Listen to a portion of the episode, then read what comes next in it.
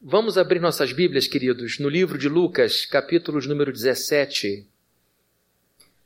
Evangelho de Lucas, capítulo número 17. Uma bênção a gente ter esse livro em nossas mãos. Privilégio, privilégio a gente poder contar com essa sabedoria comprovadamente eficaz, né, aprovada ao longo de dois milênios. Só o Novo Testamento, né? Estamos falando de uma escritura mais antiga ainda, se a gente levar em consideração o tempo da Torá, dos cinco primeiros livros da Bíblia, o Pentateuco. Diz assim, queridos, o texto de Lucas, capítulo 17, a partir do verso 11. O caminho de Jerusalém, perdão, a caminho de Jerusalém, Jesus passou pela divisa entre Samaria e Galiléia. Ao entrar num povoado, dez leprosos dirigiram-se a ele. Ficaram a certa distância e gritaram em alta voz: Jesus, mestre, tem piedade de nós. Ao vê-los, ele disse: Vão mostrar-se aos sacerdotes. Enquanto eles iam, foram purificados. Um deles, quando viu que estava curado, voltou, a, voltou louvando a Deus em alta voz. Prostrou-se aos pés de Jesus e lhe agradeceu. Este era samaritano. Jesus perguntou: Não foram purificados todos os dez? Onde estão os outros nove? Não se achou nenhum que voltasse e desse louvor a Deus, a não ser este estrangeiro? Então ele lhe disse: Levante-se e vá, a sua fé o salvou. Só até aqui, vamos orar. Senhor, a tua graça é abundante. A prova disso é essa igreja cheia. Tivemos um culto cheio agora anteriormente e agora estamos com outro lugar totalmente tomado. Isso, Senhor, se dá por causa da importância que a tua palavra tem, por causa da importância da Escritura, da Bíblia, por causa da importância da tua igreja, de tudo de bom que um lugar como esse pode produzir na vida de uma pessoa. Nós queremos nesse momento te agradecer por esse lugar aqui e já antecipadamente te agradecer pelas bênçãos que virão ao longo desse sermão e ao longo dessa semana.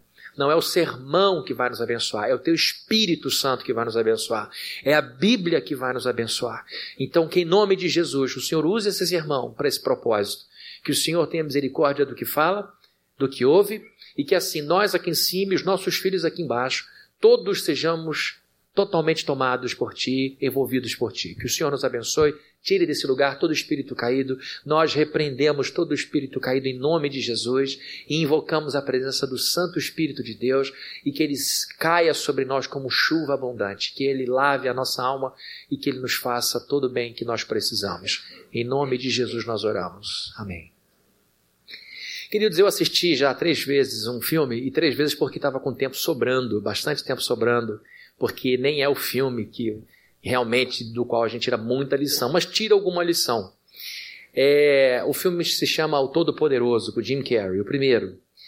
E eu me lembro que basicamente a história falava sobre um jornalista que ia de mal a pior e que a cada desventura culpava Deus por suas é, vicissitudes. E ele blasfemava, falava um monte de absurdo contra Deus, até que um dia ele se encontra com Deus na pessoa de Morgan Freeman esse excelente ator.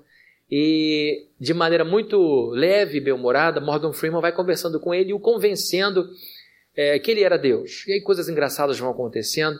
E Deus resolve compartilhar com o Jim Carrey um pouco do seu poder, dando a ele capacidade de operar maravilhas, fazer milagres e ouvir pedidos, ouvir pensamentos. E de modo bastante imaturo, o novo, entre aspas, Deus começa a usar todo o poder para si mesmo, de maneira narcisista. E ele se complica ao longo do filme por causa da imperícia no uso do poder que Deus havia lhe dado. Mas num determinado momento, é, me chamou a atenção uma cena que depois de um jantar com a, com a sua namorada, ele vai aturdido para o lado de fora por causa das vozes que estava ouvindo, gente chorando, gente clamando, gente pedindo, e ele ficou aturdido porque eram muitas vozes. E quando ele vai para o lado de fora, ele encontra com Deus de novo. E no meio de muitas reclamações, já com esse poder todo de Deus, ele diz: Eu não consigo viver com todas as pessoas do mundo me pedindo alguma coisa. E aí Deus diz: Não são todas as pessoas do mundo, são as pessoas desse quarteirão que estão te pedindo isso. E queridos, eu fico imaginando, eu, fico, eu fiquei imaginando depois da, de algumas lições que você tira desse filme, que dá para você pensar um pouco, é quantas orações Deus ouve a cada dia? Quantos pedidos, quantos clamores, quanto choro, quanta dor que sobe ao céu todo dia. E o que é mais, é mais incrível e maravilhoso é que ele consegue ouvir todas essas orações individualmente. Existe uma, um, uma característica de Deus em teologia chamada de imensidade divina, que está dentro do estudo da sua onipresença. Quando a gente fala de onipresença, a gente diz que Deus está em todos os lugares. Só que ele não está esparramado pelo mundo de maneira que a cabeça dele está num canto, o seu pé está no outro. Ele está totalmente presente em todos os lugares do universo, não só naquele tempo, mas no passado, presente e futuro, em todos os momentos passados e todos os momentos futuros e presente, é, não apenas de maneira é, distraída, mas totalmente atuante e consciente. E o que, a imensidade divina diz? Que, embora ele esteja em todos os lugares do universo, ele está totalmente concentrado em cada metro quadrado do cosmos. Qual é a aplicação dessa doutrina da imensidade divina na nossa vida? É que eu posso orar aqui no púlpito e eu sei que um pastor colega no Japão pode orar ao mesmo tempo e Deus vai conseguir ouvir e atender cada um de nós como se nossas orações fossem as únicas orações feitas a Ele naquele momento. É a capacidade que Deus tem de estar em todos os lugares ao mesmo tempo e totalmente concentrado em cada átomo desse universo. Isso é glorioso. Porque um Deus assim é capaz de lidar com muitos filhos como se cada filho fosse único. Ele dá toda a sua atenção para cada um de nós, independente da sua crise, independente de você ser o presidente de um país, o dirigente de uma nação, ou alguém que cuida apenas de um filho ou apenas de si mesmo. Ele dá a sua atenção com todo carinho. E o texto que nós lemos aqui mostra dez pessoas pedindo algo muito difícil. Na verdade, humanamente falando, impossível. Jesus está já numa fase do ministério em que ele é conhecido, ele é uma figura pública. E a sua reputação já o precedia. As pessoas sabiam que era um rabino, um professor, com muita autoridade, com muito conhecimento, com, muita, com, com uma capacidade intelectual impressionante. E também era um profeta que falava da parte de Deus, das coisas que iam acontecer. Quando ele diz, pode ir, o seu servo está curado para aquele centurião romano, ele está profetizando, está anunciando o que aconteceria. E aconteceu. E além disso, ele era um operador de maravilhas. Ele era alguém muito poderoso. E agora, esses dez leprosos estão juntos num lugar e Jesus passa por ali. Há alguns anos atrás, eu fiz um curso de 30 dias no Havaí. Foi um sofrimento imenso. Estava na ilha de Maui, Fiquei 30 dias sofrendo. Ganhei uma bolsa de estudos para fazer um curso de liderança avançada, super concentrado. E realmente eu sofri numa medida. Olha o drama do Fabrini, ele sofreu no Havaí. Porque o curso era de segunda a sexta-feira, de 8 da manhã a 8 da noite, e sábado, de 8 da manhã a 1 da tarde. Só sobrava o resto de sábado e o domingo para você curtir aquele paraíso. E numa dessas saídas de domingo, a gente inclusive tinha o, o seguinte pedido: os diretores do curso diziam, não viagem de sábado para domingo para outras ilhas, porque já deu problema com o aluno que ficou preso e perdeu aula e deu uma confusão enorme, porque as passagens aéreas são muito baratas de uma ilha para outra. Então, é, a gente tinha que correr o máximo possível para poder conhecer um pouco da ilha de Maui. E num desses passeios, nós estávamos no carro, eu, um amigo e mais três atrás, eles alugaram um carro e me convidaram. Não sei se todos sabem, mas de modo geral, havaiano não gosta de quem não é havaiano. Eles não gostam de gente, o famoso hauli, eles não gostam do sujeito que não é local. Eles atrapalham, sujam, atrapalham o surf, a vida e tudo. Num certo momento, numa estrada super apertada, na costa em que você via o morro todo embaixo, aquele mar maravilhoso, o nosso motorista, contemplando a natureza, bateu num carro. Queridos, não tinha movimento nenhum Ninguém passava por ali. Mas, como era uma estrada muito estreita, os carros que vinham tinham que encostar, passava e depois seguia. Ele bateu no carro de uma havaiana que estava muito irritada. Ela saiu do carro gritando, ofendendo, ameaçando, e nós ficamos pequenininhos. Os, quatro, os cinco homens foram ficando pequenos. Falei, meu Deus, que confusão que isso vai dar. Por que, que eu não fiquei orando no quarto? Estou fazendo isso aqui. E aí ela falou: agora vocês vão me seguir até minha casa. Falei, não tem muita opção de fuga. A estrada é super apertada. Vamos embora. Queridos, ela foi levando a gente para dentro do, do lugar, para dentro, até que a gente chegou num lugar paradisíaco. A casa dela descia todo o morro e era na beira do mar, entre as montanhas. Eu estou quase falando de línguas aqui quando eu lembro disso. Uma brisa constante, que é uma marca do Havaí. A água do mar é sempre quentinha. E eu olhando aqueles coqueiros, a casa da mulher um gramado. Aí vem o marido dela. Um havaiano enorme. Uma barriga enorme. O sujeito que foi muito forte. E agora ele vem andando e cada passo era... Tum, Tum! Eu falei, meu Deus, a gente vai apanhar da mulher e do marido dela. Aí eu falei, e ele vem gritando, gritando, gritando, e vocês amassam. O carro não tinha nada demais. Nada demais. E eu calado, orando no interior, falei, Senhor, eu não sabia que eu ia morrer no Havaí. Meu corpo vai ser jogado nesse mar. Vão me achar no Japão. E aí, queridos, eu lembro que eu resolvi falar, e eles estavam, como é que vocês vão pagar? Como é que vocês vão fazer? Eu falei, olha só, eu sou pastor. Não sei porque eu falei isso, mas eu falei.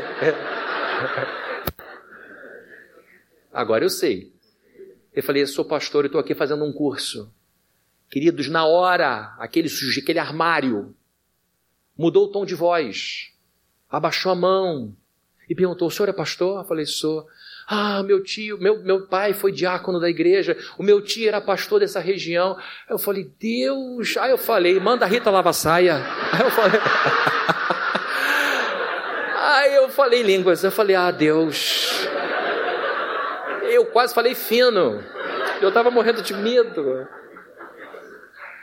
Aí, queridos, ele quase pôs uma mesa para gente, ele quase pôs café para gente, conversou e falamos de Deus, a coisa mudou porque ele viu ali é, cristãos.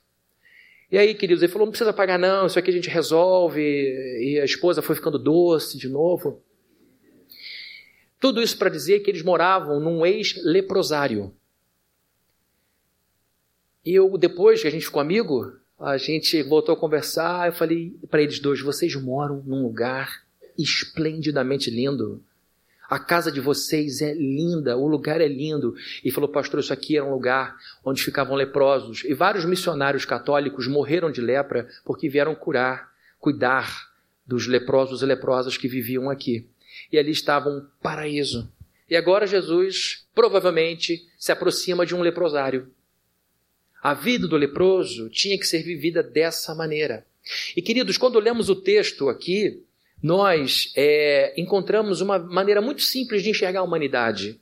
Jesus tinha essa capacidade de sintetizar grandes lições em poucas palavras. Ele tinha e tem e sempre terá uma sabedoria impressionante, completamente distinta. E ele olha a humanidade a partir de dois grupos apenas: o grupo que está à direita de Deus, o grupo que está à esquerda de Deus, o grupo de ovelhas, o grupo de bodes.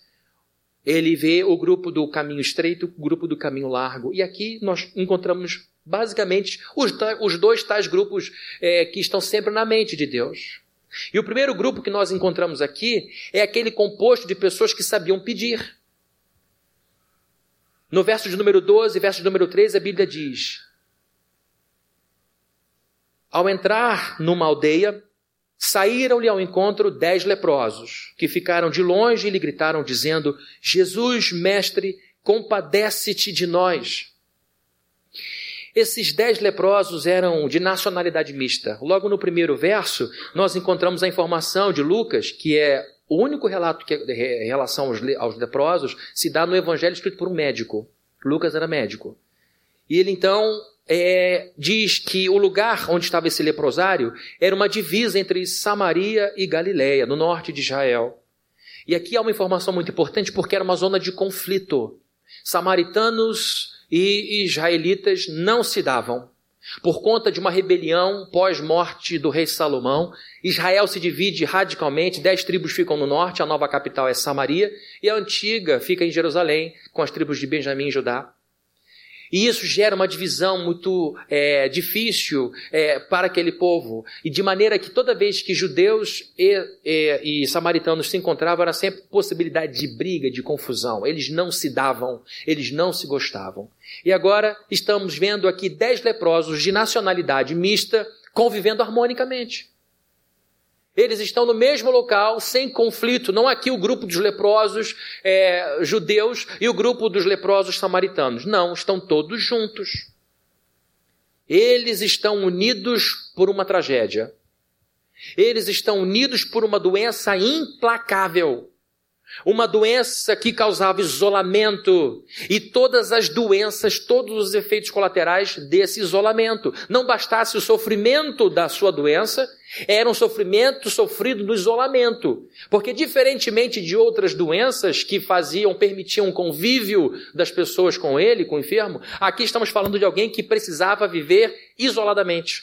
Vamos projetar aqui no video wall, pedir a Camila para projetar o texto de Levítico 13, 45 e 46, que mostra como os judeus tinham que cuidar dos leprosos.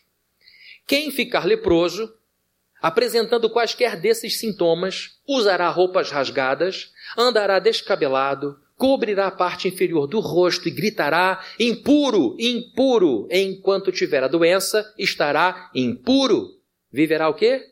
Separado, fora do acampamento. Para evitar contágio, um povo que vivia como nômade, além de uma dieta controlada, evitar vetores de doença como carne de porco, eles não poderiam deixar que as doenças se propagassem com muita rapidez. E aqui está a lei. Isto aqui não é uma sugestão, não é um protocolo da medicina, é uma lei. Havia penalidade para quem infringisse a lei. O sujeito tinha que viver isolado, tinha que se vestir com trapos, cobrir uma parte do rosto para esconder a putrefação, o, o, o despedaçar do corpo. E toda vez que tivessem em andamento um grupo de leprosos, eles deveriam avisar as pessoas ao redor que eles estavam chegando para que todo mundo pudesse se afastar. Eles tinham uma obrigação legal de gritarem impuro, impura, e assim eles viviam esta doença com efeitos devastadores, porque a lepra era uma enfermidade com impactos biopsicossociais. Atingia o corpo, destruía a alma e suas relações. E nós somos seres relacionáveis. Deus nos fez a sua imagem e semelhança. E Deus vive numa comunidade. Deus Pai, Filho e Espírito Santo vivem uma perfeita harmonia em que um exalta o outro. Deus não criou a gente porque estava carente, precisando de louvor. O Deus Pai já recebe perfeito louvor de Deus Filho e Deus Espírito Santo. E assim acontece entre eles por toda a eternidade. O nosso louvor é imperfeito. Ele não criaria uma coisa inferior para suprir uma superior. Ele é cercado de anjos e arcanjos. Mas nós, à semelhança de Deus, gostamos dessa, desse rebatimento. Eu amo e sou amado, eu cuido e sou cuidado, eu dou atenção e recebo atenção. Os leprosos, samaritanos e judeus conviviam entre si porque era o que lhes sobrava. Era o que restava para eles convivendo com pessoas que iam sendo despedaçadas literalmente ao longo da vida e que iam morrendo uma após a outra. E é lógico que, embora o corpo ficasse despedaçado e, e por causa do, do apodrecimento morriam, a alma continuava viva, as memórias continuavam existentes, a saudade continuava a bater. Saudade do filho, saudade da mãe, saudade dos amigos, saudade da vida, saudade dos cultos, saudade da saúde, e o livro de Levítico continua falando sobre as leis referentes ao leproso, e lá no capítulo 14, a Bíblia ensina que uma vez curado, curada, o leproso, o ex-leproso ou leprosa, deveria procurar o sacerdote. Está lá em Levítico 14, eu não vou ler porque o texto é grande. Mas a pessoa deveria procurar o sacerdote que daria uma, uma, uma certificação de cura. O sacerdote era alguém que, em nome de Deus, falava as coisas certas. E depois de uma inquirição, uma averiguação, uma, uma consulta com o sacerdote, ele daria então a ele a certificação de que estava curado. E, lógico, poderia voltar ao convívio familiar, à vida normal. Por isso é que Jesus diz: vão e se apresentem ao sacerdote. Numa outra ocasião em que ele cura um leproso, ele encosta a mão no leproso e o cura. Nesse caso, ele não faz nada além de dar uma ordem. Podem seguir o caminho. Eles saem, e enquanto vão andando, vão vendo a cura. E eles têm coisas semelhantes entre si, os dez. Todos estavam afetados pela mesma implacável enfermidade. Todo mundo estava no mesmo barco. Todos estavam decididos a fazer algo a respeito. Todos tinham ouvido sobre Jesus. A notícia correu. Jesus era daquela região, Jesus foi criado na Galileia e agora a notícia chega de que a notícia que chega era o, o rabino está passando por aqui. Eles o reconheciam como rabino e eles sabiam que esse rabino poderia curá-los. Todos os dez apelavam a Jesus, apelaram a Jesus, todos foram curados igualmente e todos foram em direção ao sacerdote. E aí, queridos, a gente entende a humanidade deles porque nós somos assim. Nós estamos dentro de um lugar chamado igreja. E na igreja a gente pede muito mais do que dá, é normal. A gente pede a Deus que cure nossas doenças físicas, a gente pede a Deus que cure é, os traumas emocionais, que amenize a dor emocional. A gente, dentro de um lugar como esse, pede a Deus que nos oriente em momentos difíceis. O que eu faço? A gente sabe que uma decisão pode desembocar em vida e outra em morte. Só que nem sempre a coisa é tão clara. E a gente fica em dúvida, e a dúvida traz angústia. A gente, dentro de um lugar como esse, pede a Deus direção. Não é errado a gente sair é, em direção a Deus pedindo cura. Não é errado pedir a Deus consolo e nem orientação. Jesus mesmo no livro de Mateus 11, 28 diz, venham a mim todos, todas que estiverem cansados, sobrecarregados, eu vou aliviar vocês. Vou trocar esse jugo, esse fardo pelo meu. Então não há nenhum problema, não há nenhum erro, não há nenhuma crise no fato da gente buscar Deus para pedir coisas que Ele pode dar. A maioria das pessoas desse mundo sabem que religião é tem como um dos seus objetivos oferecer estas coisas que o mundo natural não consegue oferecer. Deus tem prazer em abençoar todas as pessoas. Tem um texto que vai ser projetado de novo aqui, que mostra o quanto Deus tem prazer em abençoar todo mundo, independente de crerem ou não. Olhem só o que diz Mateus 5, 44 e 45. Mas eu lhes digo: amem os seus inimigos e orem por aqueles que os perseguem, para que vocês venham a ser filhos de seu Pai que está nos céus.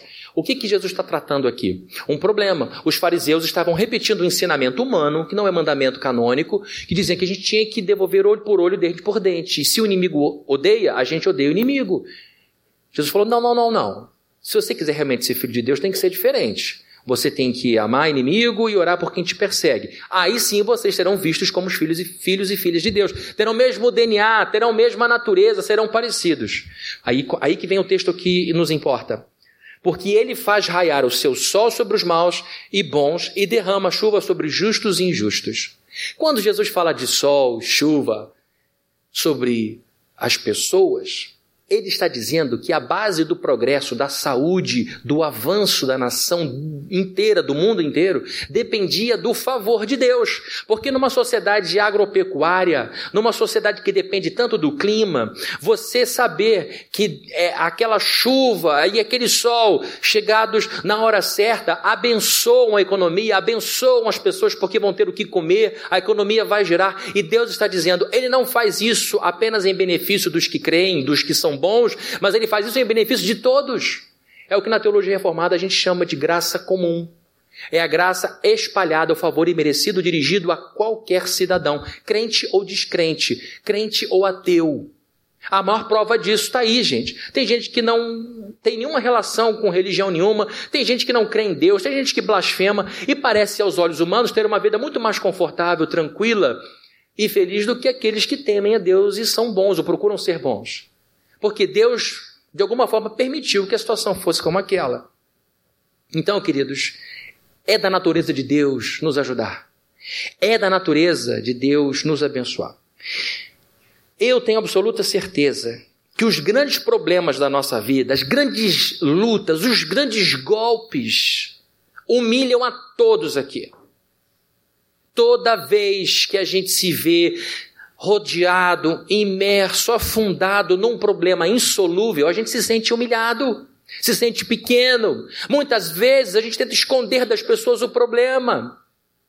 Quantas e quantas vezes a gente não diz, por que, que você não me disse isso antes? Eu teria te ajudado antes. Alguém teria entrado nessa história antes. E a gente ouve normalmente o, o tipo de coisa. Eu estava com vergonha. Eu não tinha coragem de dizer isso.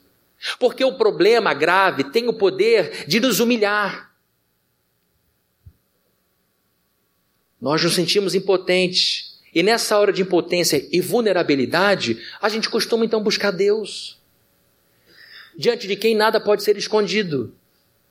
E eu tenho absoluta certeza de que os nossos grandes problemas servem para nos aproximar mais intensa e rapidamente de Deus.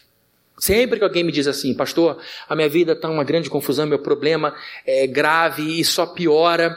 Na minha cabeça, por minha própria experiência, é uma grande oportunidade da gente se consagrar ainda mais. Por quê? Porque nós estamos cada conforme é, é, proporcional. Quanto mais dinheiro, saúde e prosperidade a gente tem, menos vulnerável a gente se sente. E é comum a gente ver o que Jesus falou: é muito difícil um rico entrar no reino dos céus. Por quê? Porque tem dinheiro? Não, porque ele tem uma confiança nessas coisas muito grande. Ele acha que Deus é apenas um elemento decorativo na sua vida. Já o pobre é aquele que diz: Eu dependo de Deus para comer a próxima refeição. E aqui não há mérito na pobreza nem demérito na riqueza. Jesus só está mostrando como o mundo funciona. Se por um lado é mais fácil a gente é, se manter longe de Deus quando tem muito, quando o problema vem e quebra a gente no meio, é, é mais fácil a gente estar aberto para Deus. Você está viajando de avião, está super tranquilo, de repente você sofre uma turbulência e cai 50 metros. É, a força de Deus tem misericórdia de mim. Ele vem rapidinho à sua cabeça. Jesus tem compaixão. Às vezes eu tenho que segurar para não rir do pânico de algumas pessoas diante daquilo. E não quero desfazer da, da, da angústia do outro, mas é uma cena trágica e cômica ver como algumas pessoas sofrem com isso. Então, queridos, a tribulação, o problema, pode ser uma oportunidade da gente, por exemplo, perder muitas coisas bobas na vida. Tá você com dúvidas intelectuais. Eu não sei se Deus realmente é uma pessoa, uma energia, portanto não posso crer. Um agnóstico universitário. Eu não sei realmente se a igreja é necessária, porque a gente pode ter a sua relação com Deus, uma questão filosófica por detrás de tudo. Ah, não, acho que Deus não é necessário, porque eh, eu posso resolver minha vida sem Ele. Afinal de contas, se eu não acordar, não trabalhar, nada vai acontecer, então Deus não existe. Não preciso dele. Na verdade, tudo tem a ver comigo. Até que vem a rasteira. Até que vem o problema. E você parou aqui eu não estou falando de uma pessoa que pensa assim e ainda não está aqui. Eu estou falando de você, que há um ano atrás tinha essas dúvidas pueris, essa má vontade contra Deus, esses preconceitos todos, até que veio o problema, o calor, o maçarico, e você correu para a presença dele. O que eu estou dizendo é que essas tolices, que essas dúvidas pueris, que essa má vontade para com as coisas de Deus são dissolvidos pelo problema como as animosidades centenárias entre judeus e samaritanos desapareceram. E foi justamente porque estavam juntos ali que apelaram. Um induziu ao outro e fortaleceu ao outro e foram curados. O que eu quero dizer, querido e querida, é que esses problemas todos vão limpar a nossa cabeça, vão limpar o nosso coração e vão abreviar a distância, vão diminuir a distância entre nós e o nosso Deus. Se você está aqui muito focado no problema, se você está aqui muito abatida por causa da dor do seu coração, eu quero te dizer com toda a minha alma, assim como esses leprosos foram a Cristo por causa da lepra, você está hoje na presença do mesmo Cristo por causa dessa crise. E a crise é apenas um elemento de atração.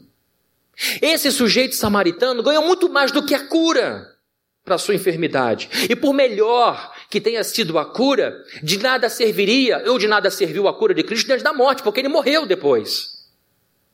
A bênção de Jesus para a vida dele se postergou e dura até hoje. Em algumas Bíblias nós lemos que ele foi salvo, salvo espiritualmente. Aproveite essa oportunidade para você dizer: Deus, eu quero te pedir perdão por todas essas dúvidas que me impediram de estar num lugar tão bom como esse aqui. Esse negócio não te faz bem. A música que você cantou agora não mexeu com a sua alma? O que está sendo dito não faz sentido pleno para você? Não é bom estar aqui, não é bom receber notícia de que nós vamos crescer, que vamos construir aqui do lado. Você começa a perceber que essas dúvidas, essas bobagens, essas críticas, porque a igreja na Idade Média queimou pessoas na fogueira, quem aqui está sendo queimado hoje? São esses discursos bobos que fazem a gente é, ficar longe de uma coisa tão boa como a presença de Deus. E eu citei apenas um exemplo, existem muitos outros, muitos outros exemplos. Em primeiro lugar, nós vemos um grupo de pessoas que sabiam pedir. E no segundo lugar, nós encontramos nesse texto um grupo de pessoas que não sabiam agradecer. Um grupo de pessoas que não sabia agradecer. Ou não sabiam agradecer. Vamos comigo ao verso 17 ao verso 18. Então Jesus lhe perguntou: Não eram dez os que foram curados? Onde estão os nove? Não houve porventura quem voltasse para dar glória a Deus, senão este estrangeiro? Queridos, no primeiro ponto a gente viu as semelhanças entre todos os leprosos. E agora a gente chama atenção para uma distinção que é clara, forte, que é acusada por causa de um membro desse grupo de leprosos. Enquanto os dez iniciavam o caminho rumo ao sacerdote, queridos, a ordem foi: vão até o sacerdote. E enquanto andavam, eles foram sendo curados. Enquanto caminhavam, foram sendo tratados. Isso é uma ilustração para nós. Talvez você esteja dizendo, eu quero vir em alto e bom som e quero sentir agora a cura de Deus para minha vida. Isso não acontece. Só que você tem que entender que no movimento que a cura chega. É de um domingo para outro. É de segunda para terça, de quarta a sexta. É através de um telefonema, é através de uma conversa, é através de um sonho, é através de um papo, é através de uma inspiração que você vai caminhando e sendo curado. Às vezes Deus cura no estalo de dedos. Às vezes Ele diz: vão andando. Vão andando. E a gente tem que ir andando. Eu prego para pessoas muito inteligentes. E pessoas inteligentes gostam de ter base para tudo que vão fazer na vida. Prova. De onde você tirou isso? Qual é o fundamento do que você está dizendo? Nesse momento eu estou dizendo que não tem como provar. Você tem que provar para provar. Você tem que andar para sentir. É fé. Aqui está o mestre dizendo, andem. E eles foram. Imaginam, nada aconteceu. Passo um, nada aconteceu. Passo dois. E, e. E eles começaram a andar, não sei se correram andaram mais rápido, para ver se a cura vinha mais rápido, mas a verdade é que eles foram andando e sendo curados. E é assim. Não é no teu quarto fechado, não é na sua casa trancada, não é nas, nessa, nesse coitadismo, nesse vitimismo que você vai encontrar cura. É no movimento, é encontrando a vida como ela está.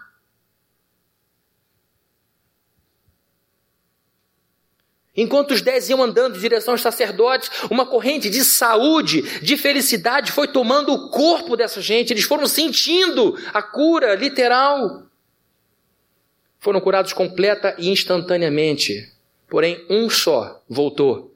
Verso 15. Um deles, quando viu que estava curado, voltou louvando a Deus em alta voz, prostrou-se aos pés de Jesus e lhe agradeceu. E o Dr. Lucas coloca uma informação aqui escandalosa: ele era samaritano.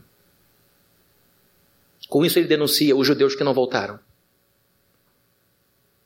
Louvor, gratidão e humildade. O médico está dizendo: Jesus fez mais um milagre incrível. E de 10, 90% seguiu o caminho sem olhar para trás. E só um voltou, louvando a Deus e agradecendo ao rabino.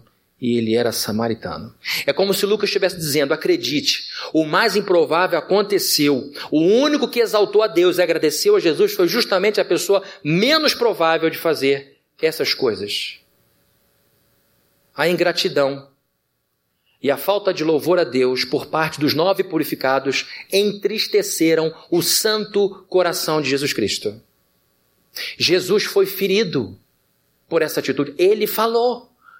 Ele tocou. Ele não disse, ah, é assim mesmo, esse pessoal é muito corrido. Eles têm muito atraso para tirar. Tá, vão com Deus, ninguém me aborreceu, não. Ele para e diz, ué, peraí, foram dez, faltam nove. Ele contou. Ele estava desapontado. Ele estava triste. Só esse estrangeiro, só, Jesus o considerou estrangeiro, pagão. Só esse pagão voltou?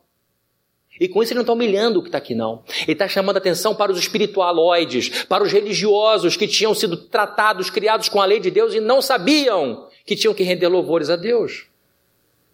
Ué, só você voltou? Onde estão os outros nove que foram curados de azia? É isso que está na Bíblia? De uma queimação no estômago? De um resfriado? De uma otite? Lepra. Lepra.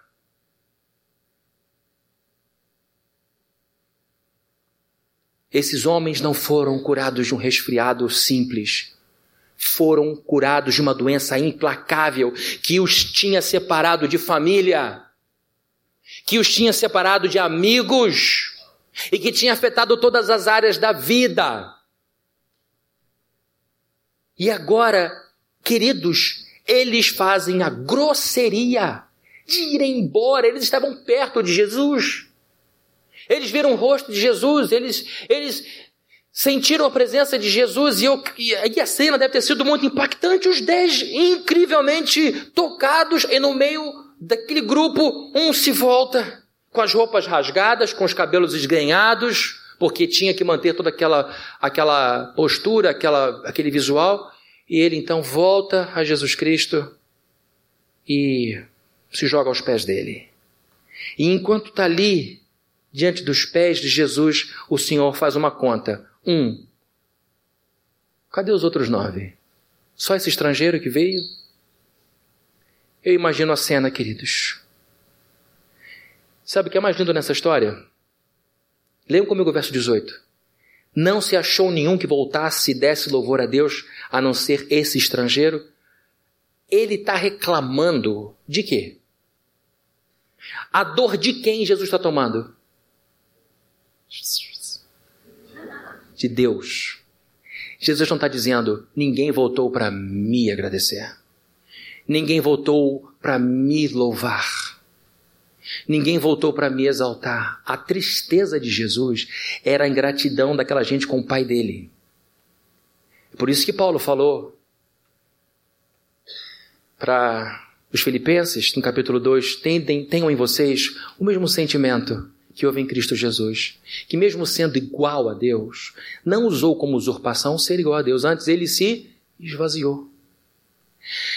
Jesus, com toda razão, poderia dizer: Eu mereço um reconhecimento, eu mereço, eu mereço. Queridos, isso é um golpe, e aqui eu, eu quero falar contra a minha classe, e me incluindo com muita vergonha. Aqui Jesus está sendo muito diferente de muitos pastores. Eu lendo isso, falei, meu Deus, como eu sou bobo. Como eu sou bobo. E como eu te entristeço.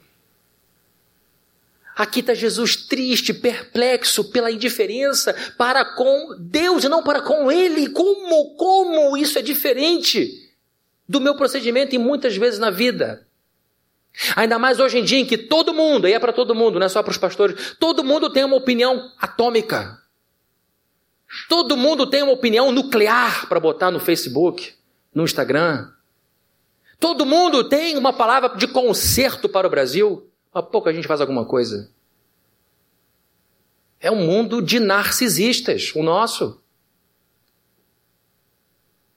E agora, queridos, vemos a tristeza de Jesus, porque faltou no coração daqueles judeus o que havia abundante no coração de um samaritano reconhecimento.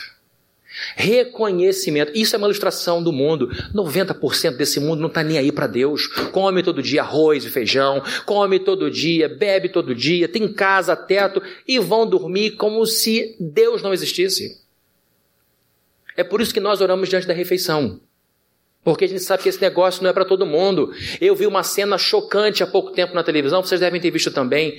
Homens venezuelanos atrás de um caminhão de lixo como esses que recolhem latas e que passam aquela mão mecânica e botando para dentro, catando comida azeda para comerem, comeram na hora. E o repórter que filmou aquilo foi expulso pelo governo venezuelano porque expôs a Venezuela para o mundo inteiro. Queridos, a cena me deu asco. Homens, jovens, 25 anos, 26 anos, com saúde para trabalhar. Os venezuelanos perderam no último ano 11 quilos porque não tem comida. Muitos estão morrendo em hospitais porque não tem remédio. E agora na Venezuela está se distribuindo remédio, cápsula vazia. Para dar a sensação de que ainda tem remédio. Se ele tomar cápsula não tem efeito nenhum. Que é para não aumentar o pânico das pessoas.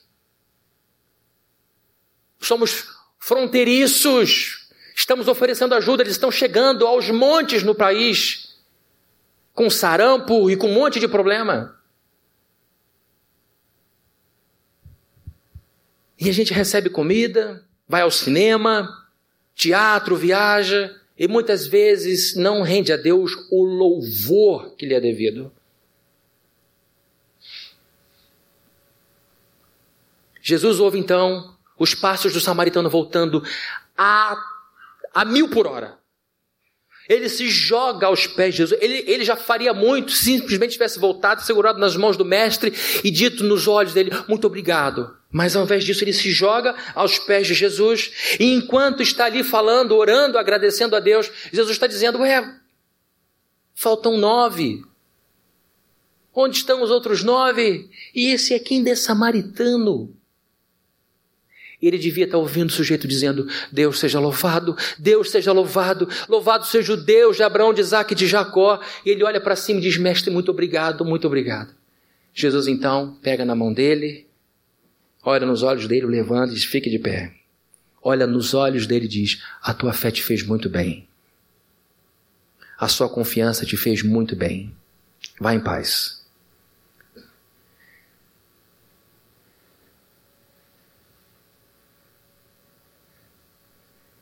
Eu tenho citado bastante aqui um livro chamado O Jeito Harvard de Ser Feliz, que é o estudo de um psicólogo, ex-professor de Harvard, que estuda psicologia positiva, e ele se debruça sobre os comportamentos, sentimentos, emoções que trazem saúde à alma, ao contrário da psicologia tradicional que estuda aquilo que adoece a alma. E ele diz que uma das grandes promotoras de sucesso para uma vida, resiliência, força para conquistar seus objetivos é a felicidade. E a base do livro é basicamente isso. A base é basicamente. Pegaram, né? A base do livro é essa. Que ao invés de você buscar primeiro o sucesso, lutar, lutar para depois usufruir das bênçãos conquistadas, dos benefícios obtidos, então ter felicidade, ele diz que o melhor é você estruturar uma vida ao redor do que você gosta, ter então inspiração, sentimentos, emoções positivas para você correr atrás do teu sucesso. Então, isso é uma revolução é importante que já está em curso há alguns anos no mundo e isso realmente tem muito fundamento porque está embasado em dezenas, dezenas de pesquisas que ele vai colocando no livro. Pois bem, e ele diz então que a felicidade é a grande propulsora de sucesso. E a felicidade tende a despertar no coração da pessoa otimismo e gratidão. Felicidade, otimismo e gratidão. Aí você pensa, mas meu Deus, esses leprosos aqui não tinham motivo para felicidade. Evidentemente que a doença, que era letal e incurável, não gerava nenhum otimismo. E é evidente que gratidão não sobrava nenhuma no coração deles. Então a coisa foi invertida aqui de maneira poderosa, porque Jesus Cristo não esperou eventos acontecerem. E é um erro na vida quando a gente espera a última coisa acontecer para fazer a próxima. A gente põe na nossa cabeça, às vezes, uma sequência: primeiro tem que acontecer isso, depois aquilo, e aí você fica passivamente esperando que algumas coisas aconteçam, achando que não pode, porque uma ordem foi criada na sua cabeça. E aqui, queridos, algo completamente fora do roteiro acontece. Jesus cruza o caminho deles e o cura essas pessoas. Quando Jesus cura esses rapazes, esses homens, eles imediatamente sentem uma profunda felicidade no coração. E é lógico que essa felicidade deixou otimista diante das possibilidades que se abririam de novo diante deles. Fui curado, vou voltar para casa, voltar a trabalhar, voltar a encontrar meu familiar, meus familiares e a minha esposa, meus filhos, etc. Vou encontrar meus amigos e mostrar para todo mundo que Deus é vivo. E é ótimo, é óbvio que uma pessoa feliz e, e atingida por esse milagre teria no seu coração, por Jesus Cristo, muita gratidão. Gratidão.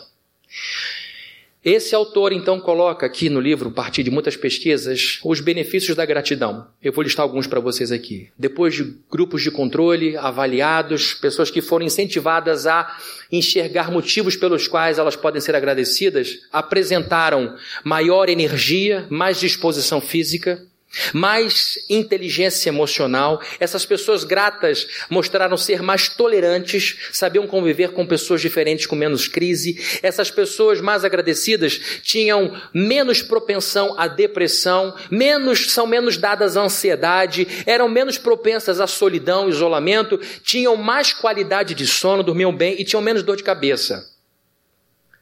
Em alguns outros estudos, quem sofreu de pressão alta teve a sua pressão diminuída sem remédio. E aí, queridos, eu me lembrei de um exercício que uma irmã aqui da igreja que hoje mora na França me, me ensinou. Ela me falou de uma coisa, achei tão legal. Falou, pastor, no fim do dia eu pego meu bloquinho e escrevo três razões pelas quais eu vou dormir agradecida. Eu resolvi fazer aquilo. Ela nem pediu para eu fazer, ela só deu um relato do que estava fazendo e que estava fazendo bem a ela. Queridos, eu comecei a fazer e vi que eram três, quatro, cinco, dez, não acabava. Era como se você puxasse um fio e fosse vindo, vindo, vindo, vindo, vindo. E aí, sabe o que acontece com a pessoa grata pelo que tem? Ela deixa de viver alhures, ela deixa de viver lá no amanhã, ela deixa de focar nas coisas que ainda não tem, ela deixa de focar nas coisas que ainda não chegaram para viver e experimentar a gratidão pelas que já estão aqui. Uma pessoa grata é uma pessoa fácil de agradar. O coração dela já está cheio, porque ela sabe que pão com manteiga não é, não é uma coisa certa nesta vida. Ela sabe que tem alguém para lhe amar, que ela sabe que ter a conta em, paga em dia, ela sabe que muitas outras coisas super simples são frutos todos dessa bênção de Deus. Eu e você somos rodeados de bênçãos a gasolina no tanque do seu carro, a escola paga do seu filho, o almoço que você vai ter daqui a pouco, essa igreja na sua vida, muitas outras coisas são motivos para trazerem você aos pés de Jesus e com o coração cheio de gratidão louvar a Deus. Fechando aqui, queridos, esse sermão, em que vimos o grupo dos dez leprosos, nove vão embora e fica só o samaritano. Pergunta que eu quero fazer: quem somos nós? Quem é você? Quem sou eu? Nós somos cristãos. Nós somos o povo agradecido. Agradecido pelo quê? Você e eu éramos os leprosos. Eu e você estávamos no leprosário, isolados da presença de Deus. Assim como o leproso não podia conviver com pessoas saudáveis, pecadores não podem conviver com Deus Santo. É o que a Bíblia fala. Porque este Deus que é absolutamente santo não pode ver um pecado, um erro e não punir. Como um bom policial não pode ver um bandido e deixar ele embora. Porque ele é policial. Deus, porque é santo e juiz, ele tem que punir o nosso erro, por mais que nos ame. Portanto, existe entre o ser humano caído e Deus um abismo intransponível. O que nos esperava era a morte eterna. Muito pior do que lepra. Até que um dia o rabino dos rabinos cruzou a nossa vida, nos viu na miséria, ouviu o nosso clamor, nem orar você sabia. Ele curou você, e hoje você tem intimidade com este Deus que te dá conforto e força para curar outros. Você compare o você de hoje com você de 10 anos, você vai ver só outra pessoa. E quem construiu isso? Deus. Nós somos os ex-leprosos, as ex-leprosas que foram curados pela morte de Jesus Cristo. Nós somos o povo grato que vive louvando a Deus e aos pés de Jesus dizendo muito obrigado. Porque não é só do inferno que ele nos livra, ele nos livra de um monte de confusão que a gente se enfia nessa vida. Ele dá sabedoria, ele dá condicionamento, ele dá direcionamento, ele dá firmeza para os nossos pés. Então, os cristãos aqui precisam ser como esse samaritano, gente agradecida. Tomem cuidado com essa sociedade que está sempre te colocando alhures lá na frente Tome cuidado com essa sociedade que diz que você só será feliz quando tiver com dois quilos a menos semana que vem, se tudo der certo. Quando você tiver um pouco mais de dinheiro guardado daqui a um ano. Quando você tiver com seu filho formado, quando você tiver com a sua filha casada, quando você tiver terminado após, a felicidade nunca é alcançada nesse mundo miseravelmente consumista. Olha a quantidade de cursos que são oferecidos. Indústria do diploma. Você termina após, pensa no mestrado, no doutorado, no pós, na especialização. Se alguém inventa uma maluquice, você vai fazer pós-graduação em maluquice, porque agora maluquice é um diferencial. Tudo é indústria. E vamos sempre vivendo. Um dia eu desfruto, um dia eu repouso, um dia eu descanso. Estamos sempre alhures, estamos sempre em outro lugar e nunca aqui. Um dos maiores desafios para o ser humano é dizer: Eu estou aqui. Eu estou aqui. E você que chegou aqui arrasado, arrasada, com um problemão para resolver, você tem que dizer agora no seu coração: Eu estou aqui, louvado seja Deus por isso. Eu estou aqui. Nós somos esse povo. Agora, se você está aqui sentado e ainda não aceitou Jesus como teu único e suficiente Salvador, você ainda, aos olhos de Deus, é um leproso. Aos olhos de Deus, é uma leprosa. Ah, que ofensa. Nunca mais volto aqui. Então, antes de você sair daqui, ouve o que eu tenho para te dizer. Não basta ser o melhor que você puder ser. Não basta que você não faça os, cometa os erros que sua mãe cometeu, que seu pai cometeu. Não basta você se comparar com o pior que você tem perto de você, porque no dia do juízo, Deus não vai comparar você com o pior, vai comparar você com o melhor dos seres humanos. E se você não for como ele, você não vai entrar no céu, porque você tem pecado. Esse ódio, essa raiva, essa indiferença, esses adultérios na cabeça e na realidade, tudo isso mostra quem você é. E desse jeito você não entra no céu. Como é que você entra no céu? Estou falando disso por estar numa igreja, então esses assuntos têm que ser abordados aqui. Você não vai encontrar esse papo ali na esquina, provavelmente não. Você precisa dizer, Senhor, eu desisto. Eu desisto de tentar entrar no céu por meus méritos. Eu estou vendo agora, nesse momento, que para ti não basta ser muito bom, tem que ser perfeito e eu não sou perfeito. Eu preciso aceitar alguém perfeito sendo diante de ti o que eu não posso ser. Você precisa dizer, Jesus, cura-me dessa lepra e me põe na presença de Deus. E aí sim, os outros problemas menores serão resolvidos. O que eu quero dizer é que esse problemão é para implodir essas dúvidas, esse atraso no teu batismo. Você está mais de um ano dizendo no próximo, no próximo, no próximo, e não chega nunca, porque tem sempre alguma coisa. O que mais precisa quebrar na sua vida para você entender que é para perto de Deus que você tem que andar? Eu duvido que do primeiro momento que você deu nome, pensou em dar o nome para o batismo, depois de muitos adiamentos, duvido que a sua vida melhorou. Existe uma bênção que se dá depois que se passa de um ponto. É um caminho de fé. Muita gente me procura, pastor, estou triste, estou assim, estou abatido, abatido. Eu sempre digo, vai trabalhar. Serve na igreja. Faz alguma coisa.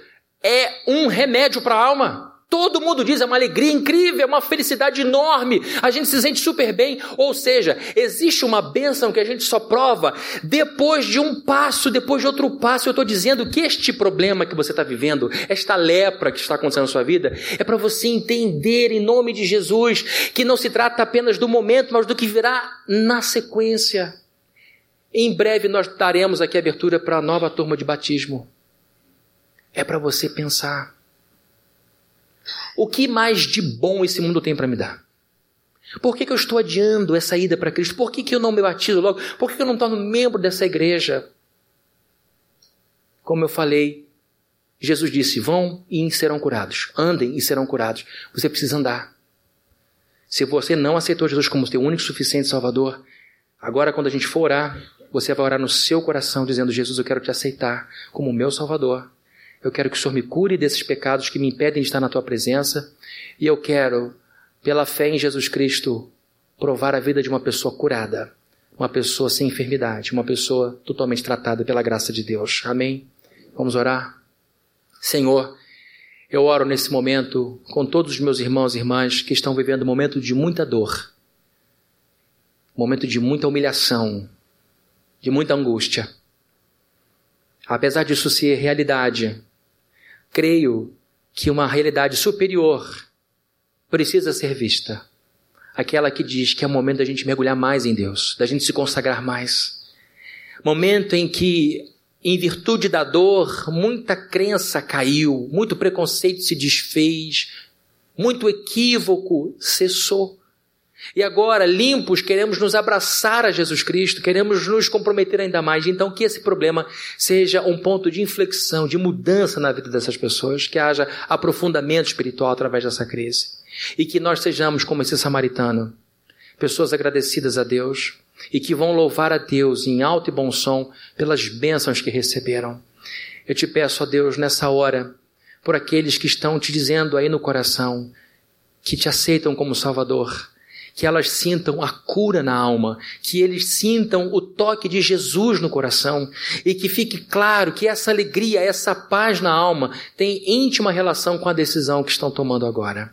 Que no próximo batismo vejamos muitos homens e mulheres, jovens, pessoas de todas as faixas etárias vindo a Ti para o batismo e que este batismo inaugure uma nova vida de comunhão contigo e serviço ao Senhor, não só dentro da igreja, mas em toda a cidade de Niterói.